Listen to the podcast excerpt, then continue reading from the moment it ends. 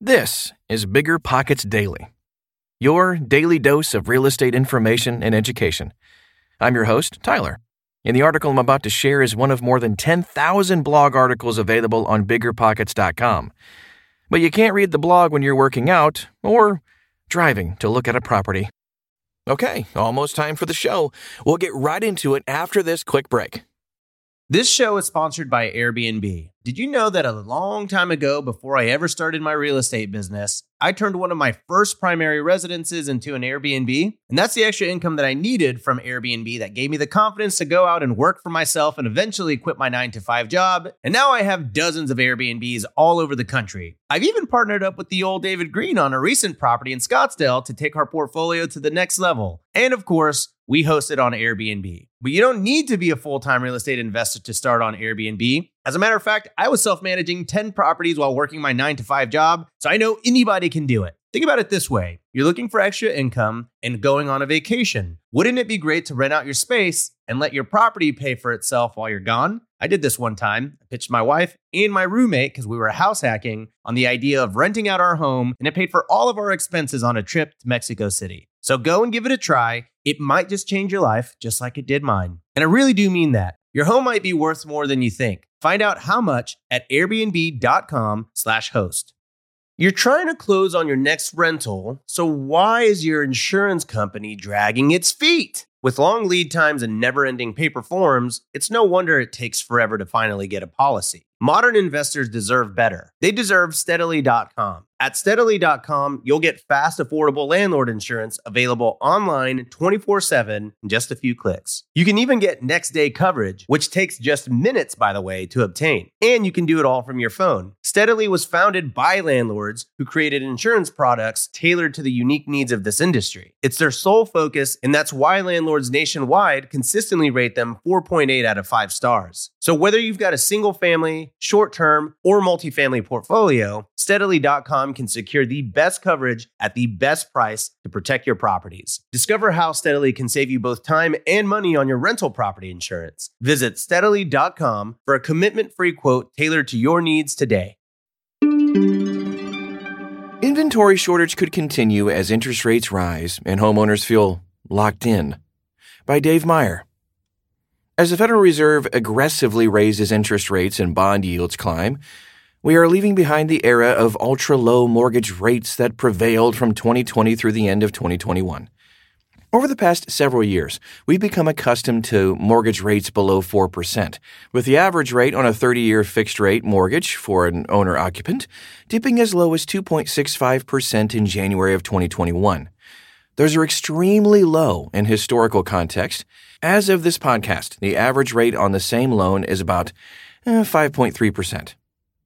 For at least the next several months and perhaps for years to come, we will experience a higher interest rate environment.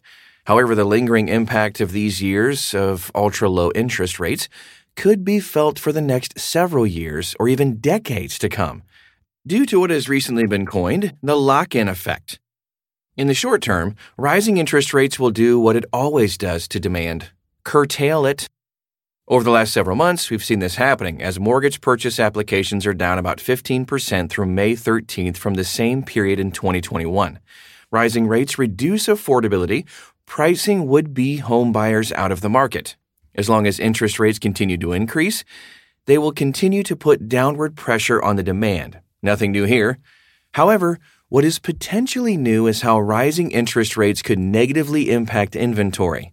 Recent data from Redfin shows that fifty-one percent of homeowners with a mortgage have an interest rate below four percent. With so many homeowners locked into super low rates, there could be a disincentive for homeowners to sell. Think, if you have a mortgage rate under four percent, why would you choose to sell that home and enter a super competitive housing market with high prices, only to pay more interest on your next loan? It's not a very attractive proposition. To put it in perspective, consider a four hundred twenty-five thousand dollars house. If you had a three point five percent mortgage rate, your monthly payment would be around one thousand nine hundred ten dollars. If you rebought a home at a similar price with an interest rate of five point three percent, your monthly payment would be about two thousand three hundred sixty dollars. That comes out to roughly four hundred fifty dollars more per month or five thousand four hundred dollars per year. Or consider someone looking to downsize. Perhaps an aging couple wants to sell their home they raised their family in, get some cash to invest with, and reduce their monthly expenses. If this couple downsized from a home worth four hundred twenty-five thousand dollars to a home worth three hundred fifty thousand dollars, that would be saving approximately zero dollars per month. That's right. They could buy a cheaper, smaller home and still be paying the same amount. Sure, they'd get some equity on the trade, but their monthly costs would be the same, which is super important for people in retirement. Again, not a super attractive proposition. It's for this reason the term lock-in effect has been coined. Many economists and analysts believe the number of new listings could remain low for a few years while homeowners feel locked in to their unusually low mortgage rates. It is worth mentioning that the number of homeowners who may be locked in varies considerably. According to the same Redfin report, Utah, Colorado, Washington, D C have the highest proportion of homeowners with low rates. Oklahoma and Mississippi have the fewest. While we don't know if this lock-in effect will happen, the logic checks out. If it does marginalize, it could have profound impacts on the housing market for years, if not decades to come. It all comes down to inventory. If fewer homeowners put their homes up for sale, it could prevent inventory from recovering to more normal pre-COVID levels when the housing market was more balanced. Inventory needs to increase for prices to moderate or go down, or whatever you think will happen. There are a lot of different metrics related to inventory, so let me explain. Inventory is defined as the total number of homes on the market at the end of a given month. It is a very useful metric because it combines with both supply and demand. It factors in how many people put their house on the market, known as new listings, as well as how many and how quickly those homes are being sold, demand. There's a pretty dramatic story depicted. Pre-pandemic, we expected about one point eight million units of inventory over the busy summer months. Now, we're at six hundred thousand. As other housing market analysts and I believe, this number needs to increase for the housing market to return to a healthier and more normal level, or to crash. Prices were still appreciating when inventory was at one point eight million, so you can bet they'll go up with dramatically lower supply. As demand moderates, inventory could start to pick up, but we'll likely need to see more new listings. As of now, that's not happening, as new listings are down on a seasonally adjusted basis. But new listings could increase from three places: homeowners selling, new construction, or foreclosures. New construction could add to new inventory, but supply chain issues have suppressed completions, and new permits started to drop as of April twenty twenty-two. Many people believe a wave of foreclosures is coming and will add inventory, but that's not going to happen.